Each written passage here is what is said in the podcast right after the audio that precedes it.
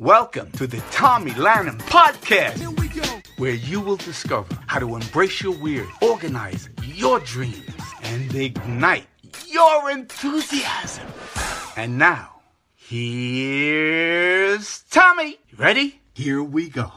Hey guys, I thank thank you all for letting me come and share with you. I've been looking forward to this. I'm always excited when I get to present to new faces, people I've never met before, and I appreciate you letting me come and, and share with you.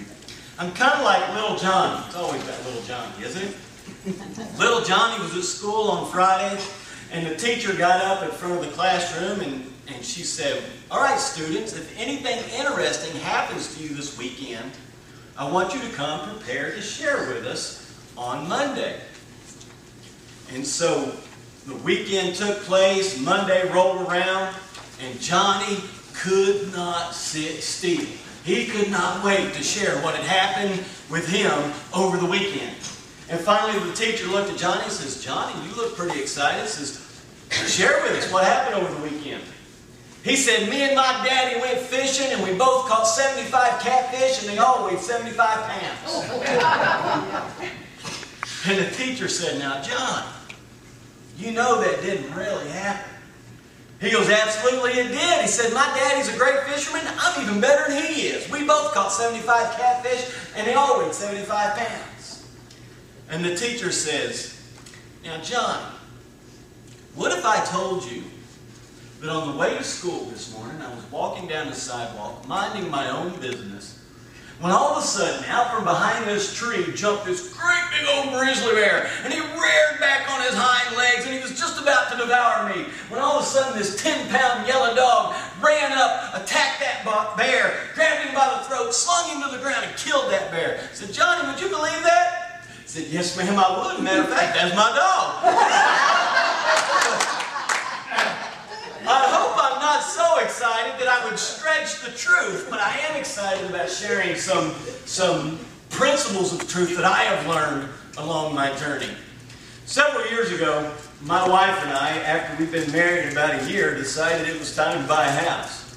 Looking back on it now, 16 years later, we were not ready to buy a house, but we thought we were. And so we found a house that we both agreed upon, and it was uh, it was unique to say the least. It was a house with character. But we loved it. We loved it. Um, it had two bathrooms, which was my only criteria for looking for a house. After a year of marriage, I, I just needed two bathrooms. That's what I needed. And, and this house had that. The upstairs bathroom had a shower. The downstairs bathroom had a, had an iron claw tub, claw bathtub clawfoot bathtub. It was beautiful. However, I'm a shower person. I don't like to sit in the water with the dirt floating around me. Okay? I like for the water to beat the dirt off of me. However, I told you this house is kind of a unique house, had character. At the time of move-in, our shower was not working. We moved in on Saturday. Sunday morning, I was speaking at a church, so I got up early, and I was getting ready, and I was already frustrated because I knew I had to take a bath instead of a shower. This was our this was our first night in this house. And I started getting the bath ready, and I realized I did not have a plug for the drain. and so I start trying to figure out, okay, what can I do? And I was had I don't know where it came from, that there was this piece of rubber that was laying there, but it wasn't quite big enough to cover the drain, so that didn't work. I tried using a wash rag, and it slowed it down a bit, but it still didn't work very well. And I tried, in my frustration, I tried using a cup. How smart is that? hey man, you said just floated to the top. And finally, after a kind of a combination of all these different things, I finally got it slowed down enough where I could actually have enough water to take a bath. However, by this time I'd run out of hot water, so it was cold. it's quickly running down the drain, so I'm taking this quick bath. I'm already frustrated because I have to take a bath anyways, and it's cold, and I'm having to rush. And while I'm taking a bath, I happen to look up at the front of the tub, and I notice this chrome lever. now, some of y'all are listening faster than I'm talking. I reached up and I pulled up that chrome lever, and lo and behold, the water stopped running down the drain. I mean, have you ever made a mistake quite like that? Oh, wow. I, I just have to tell you, it takes somebody who's pretty secure to be able to share a story like that. But I tell you what, I have learned over the years that I make a lot of mistakes. I commit a lot of failures. And I have learned that you can either fail forward or you can fail backward. Okay? There's a couple of stories that have really influenced me. Max Lucado is a he's a Christian author. With his first book, he went to 15 different publishers to get that book published. And they all said no. Till finally he went to the 16th publisher. And they agreed to publish the book on one condition. That they not come to him for a second book. well, now Max Lucado is one of the more famous Christian authors in the world. I bet you they would like to have a second book by Max Lucado, don't you? Mm-hmm. In an interview, Max, somebody asked Max Lucado, says, what was going through your mind as you were going to all these publishers and they were turning you down? And Max Lucado simply said this, I just thought, hmm, I need to go to a different publisher. Isn't that a great attitude? Yeah. Somebody put it this way with Max Lucado. Max Lucado had the gift of being able to not make it and not realize he didn't make it. that is a gift, isn't it? Because most of us, I mean, once we don't make it, I mean, it's that first mess up, that first failure, we're like, oh, I can't do this. Not him. He just kept going. Dr. Norman Vincent Peale, the author, you're probably familiar with this book, the author of the book, The Power of Positive Thinking. He went to 17 different publishers with that book, and they all turned him down. He came home with the manuscript, he threw it down in the trash, and he said, That's it, I'm finished. And his wife was there, and she's like, What happened? He began to tell her all the, all the rejection, rejections he had received. And after a while, she knew how much blood, sweat, and tears he had poured into this manuscript. And so she walked over to the wastebasket to pull it out. And he goes, No! I forbid you to pull that out of the trash. Pretty negative attitude for a guy who wrote The Power of Positive Thinking. so she waited for him to leave. She went over, obeying his wishes. She picked up the wastebasket. She took the wastebasket with the manuscript in it to another publisher. That publisher pulled it out, read it, he liked it. Five million copies later. One of the more popular books in our nation. The Power of Positive Thinking. We can either fail forward or we can fail backwards. I remember on the day of my high school graduation, I was up before anybody else in my family except for my dad. My dad's an early riser. And we were kind of talking a little bit. I had to be at the high school before everybody else. And we were just kind of talking, just kind of generic talk. And all of a sudden he looked at me and he goes, Boy, I always knew my dad was serious when he called me boy. With my mom, it's like my full name, right? Thomas Lee Lanham. but my dad looked at me and he said, Boy, I never thought I'd live to see this day. Well, that's encouraging. but he had reason to feel that way. I was not always a good kid, and especially academically, I didn't do very well. I think it had something to do with my birth. You see, I was born at a very early age. However, not quite as early as most other people, because you see, I was due in 1971. I wasn't born until 1972. Now, it's not quite as bad as it sounds. I wasn't a year late, but I was almost a full month late. I was due between Christmas and New Year's. I was actually born on January 21st. And even then, I guess technically I wasn't born because I'm, my mom had to have a C-section. I didn't want to face this cruel world. I was perfectly comfortable where I was. I didn't want to go through that transition. But they came in and got me anyways. And at that time, C-sections were not as common as they are now. And sometimes they were rough. And when I came out, I was an ugly baby.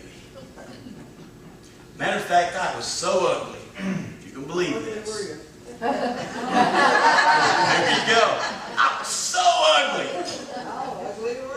that my parents did not buy my baby pictures. Oh. Now, what, what does that do to a person's ego? I'm serious. They took my picture as soon as I came out. They took my picture, and then a few days later, they brought them back. And by this time, I was all swollen because of the, the procedure and everything. And by the time the pictures had come back, I was relatively normal, whatever normal means. And they looked so bad. My baby pictures were so ugly that my parents did not buy my baby pictures. So I think that's part of my problem. You know, if I were talking to Freud, I would have to share that story with him because I think that's part of my issue. But I was not a good kid. First time I ran away from home. The first time. I was two years old. We lived up in northern Kentucky at the time. It was a metropolitan area. And my, uh, my yard was gated. So my mom would let me play out in the yard and, and stuff. And she'd kind of keep an eye on me. Well, one day she looked out. She couldn't find me. So she walked outside to see where I was. And she noticed that I had learned something new how to open the gate. Like two-year-old to do. Like two-year-old to do. That gate was standing wide open, and she immediately went in the house and called the police. I was several blocks away, across a set of railroad tracks, Oh, oh my gosh. sitting in a bar talking with a couple of girls.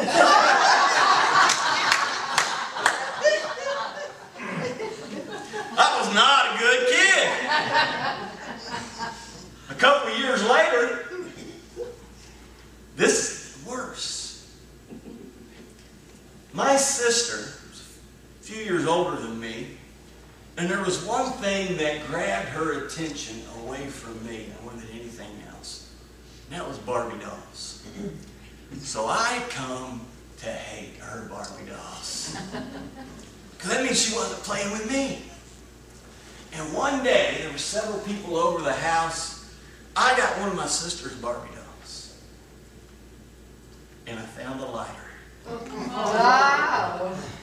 Some of you know where this is going. I went into my mom and dad's bedroom where nobody could see me.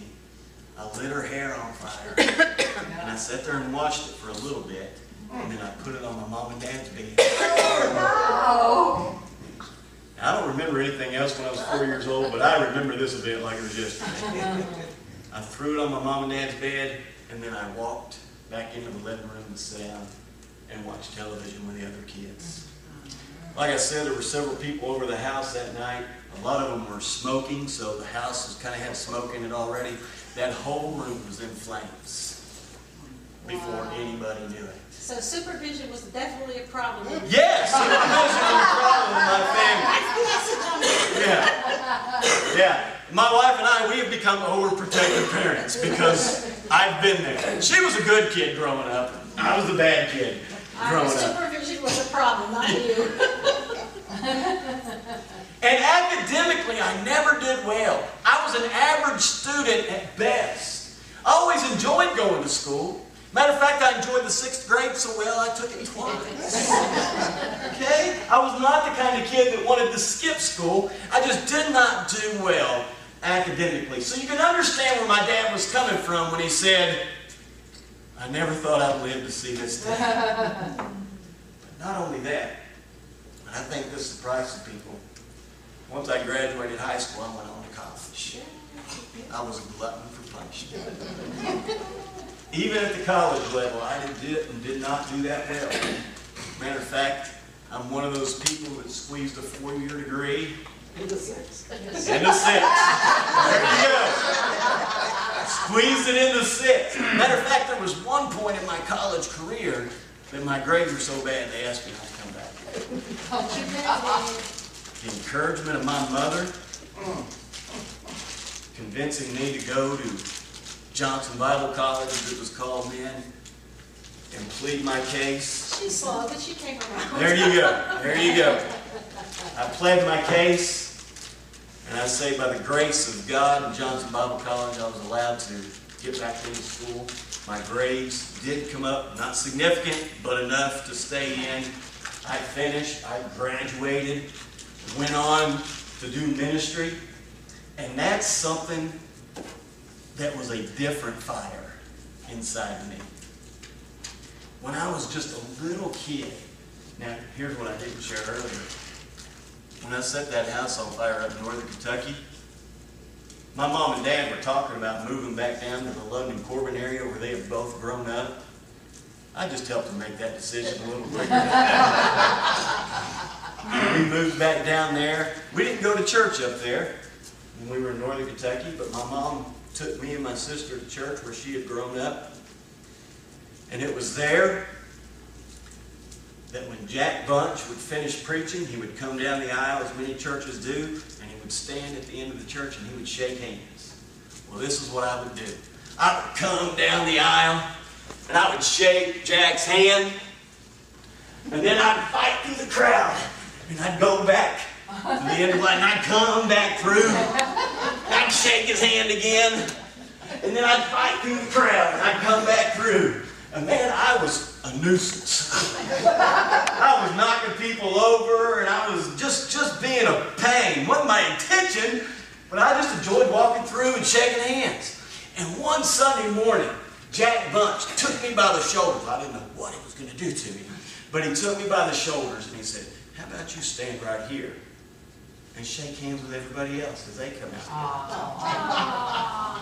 If he had given me a million dollars, it would have meant more to me than that experience. And for I don't know how long, I would stand there and I would shake hands with people as they walked out. That sparked a fire in me. It wasn't long after that that I would bring home Sunday school material and I'd stand up on the hearth in front of our fireplace and I would read it pretending like I was preaching. I did eventually go into ministry and I have now extended that beyond the church walls and in speaking to secular organizations and, and, and stuff like that as well. Just helping people climb to their God-given potential. That's my heart's desire. Not bad for a sixth grade flunky. Eventually, I went back to college. I just don't learn my lesson. you know? In 2015, I went back to school to get my master's in life coaching. Good for you. We're the end of the story yet. this could turn out bad. Two years anymore. Yeah, it was it was a three-year program. I did it in a year and a half, Wow. and I graduated with high distinction because of a 4.0 GPA.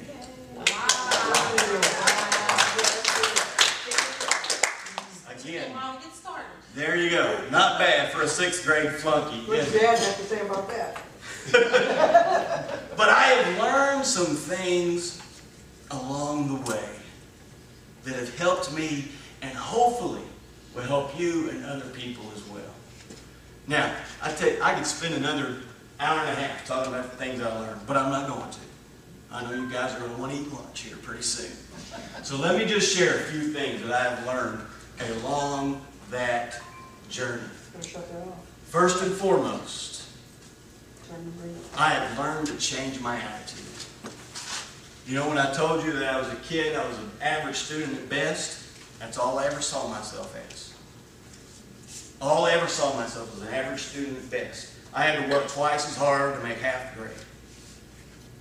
Once that mindset changed, I began to change.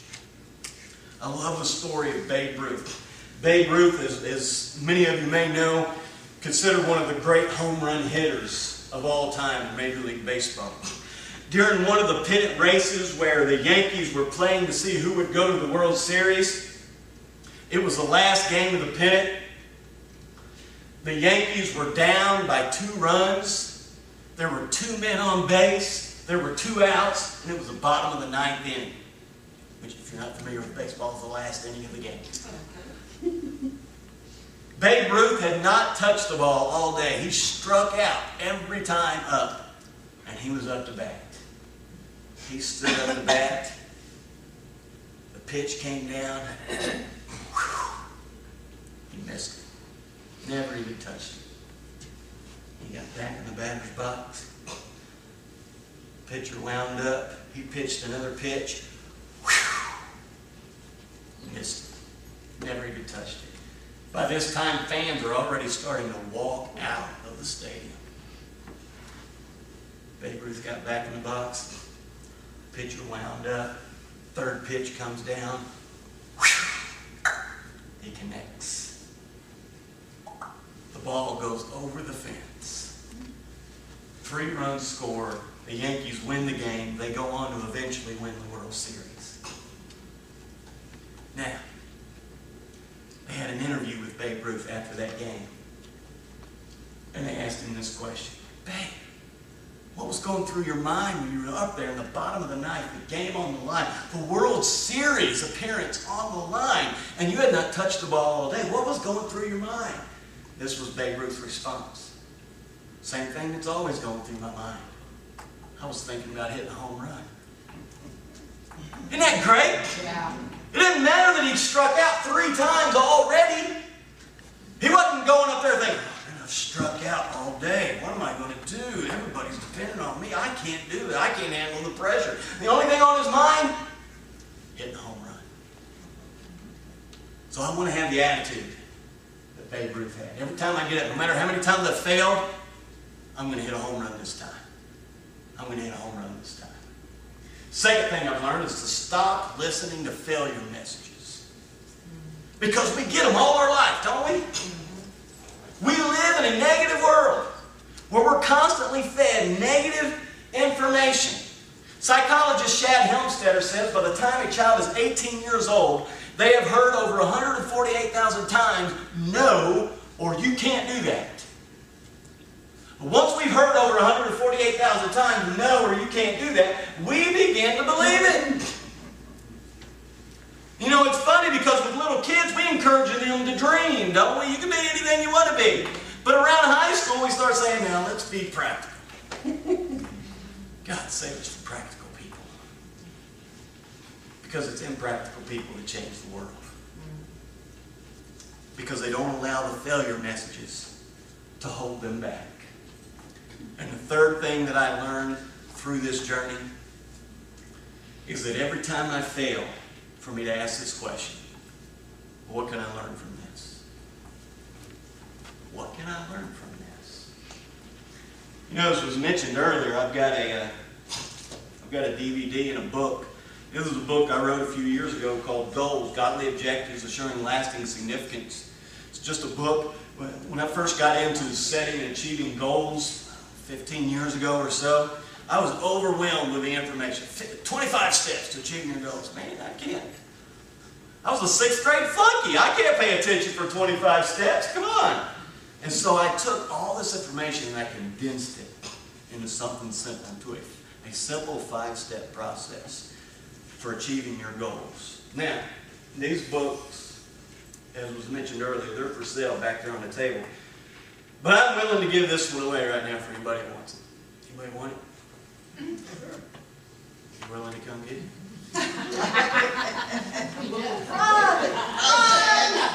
All right.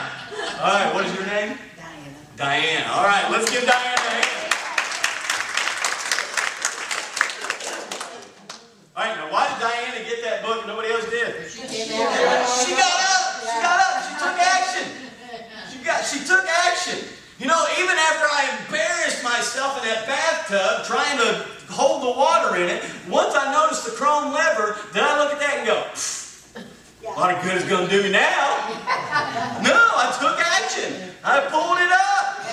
Even though I had, I had struggled through my academics and, and even failed the sixth sixth grade, did I look at it and go, well, you know, I'll never be a master's student. No, I looked at what I could learn from that and then I took action. I made adjustments and I moved forward. So my encouragement to you, because guess what? We all fail. We all mess up. I like what you said earlier. You know, hold your hand up here if you're perfect. None of us are perfect. We all mess up all the time. Whether it's a, a, a booklet or in our, in our life or whatever the situation may be, we all fail. But are we going to fail backwards or are we going to fail forward when we fail? And it depends on whether we change our attitude, we stop listening to failure messages, and we ask the question, what can I learn from this? Most successful people don't even use the term failure. They, they call it a learning experience because it's an opportunity to begin again more intelligently. Isn't it? Mm-hmm. And another thing I want to emphasize really quick. Realize that failure is an event, it's not a person. You may have failed. Matter of fact, you have failed. We've all failed. Failure is an event. It is not a person. Hey, several years ago, I was coming out of Roanoke, Virginia, which is um, where my mother-in-law lives. We were visiting her, and we were heading back to Kentucky. And I saw this great big billboard on the interstate. We got on the interstate. And on this billboard was this big bird with a frog in his mouth. And the only thing you could see of this frog were his legs hanging out and his arms. Now his legs were just kind of dangling. But his arms and his hands were clenched just below the lump on the neck of that big bird. And the words that they had on the top of that billboard was this, never give up. wow! That's what we need to take. It doesn't matter how rough life might get. It doesn't matter how many failures you've experienced, how many times you've messed up, how many times you feel like you've hidden your head against a brick wall. I don't care if life gets so bad that all you can see is the inside of a big bird's esophagus. Never give up. Thank you for letting me come and share with you.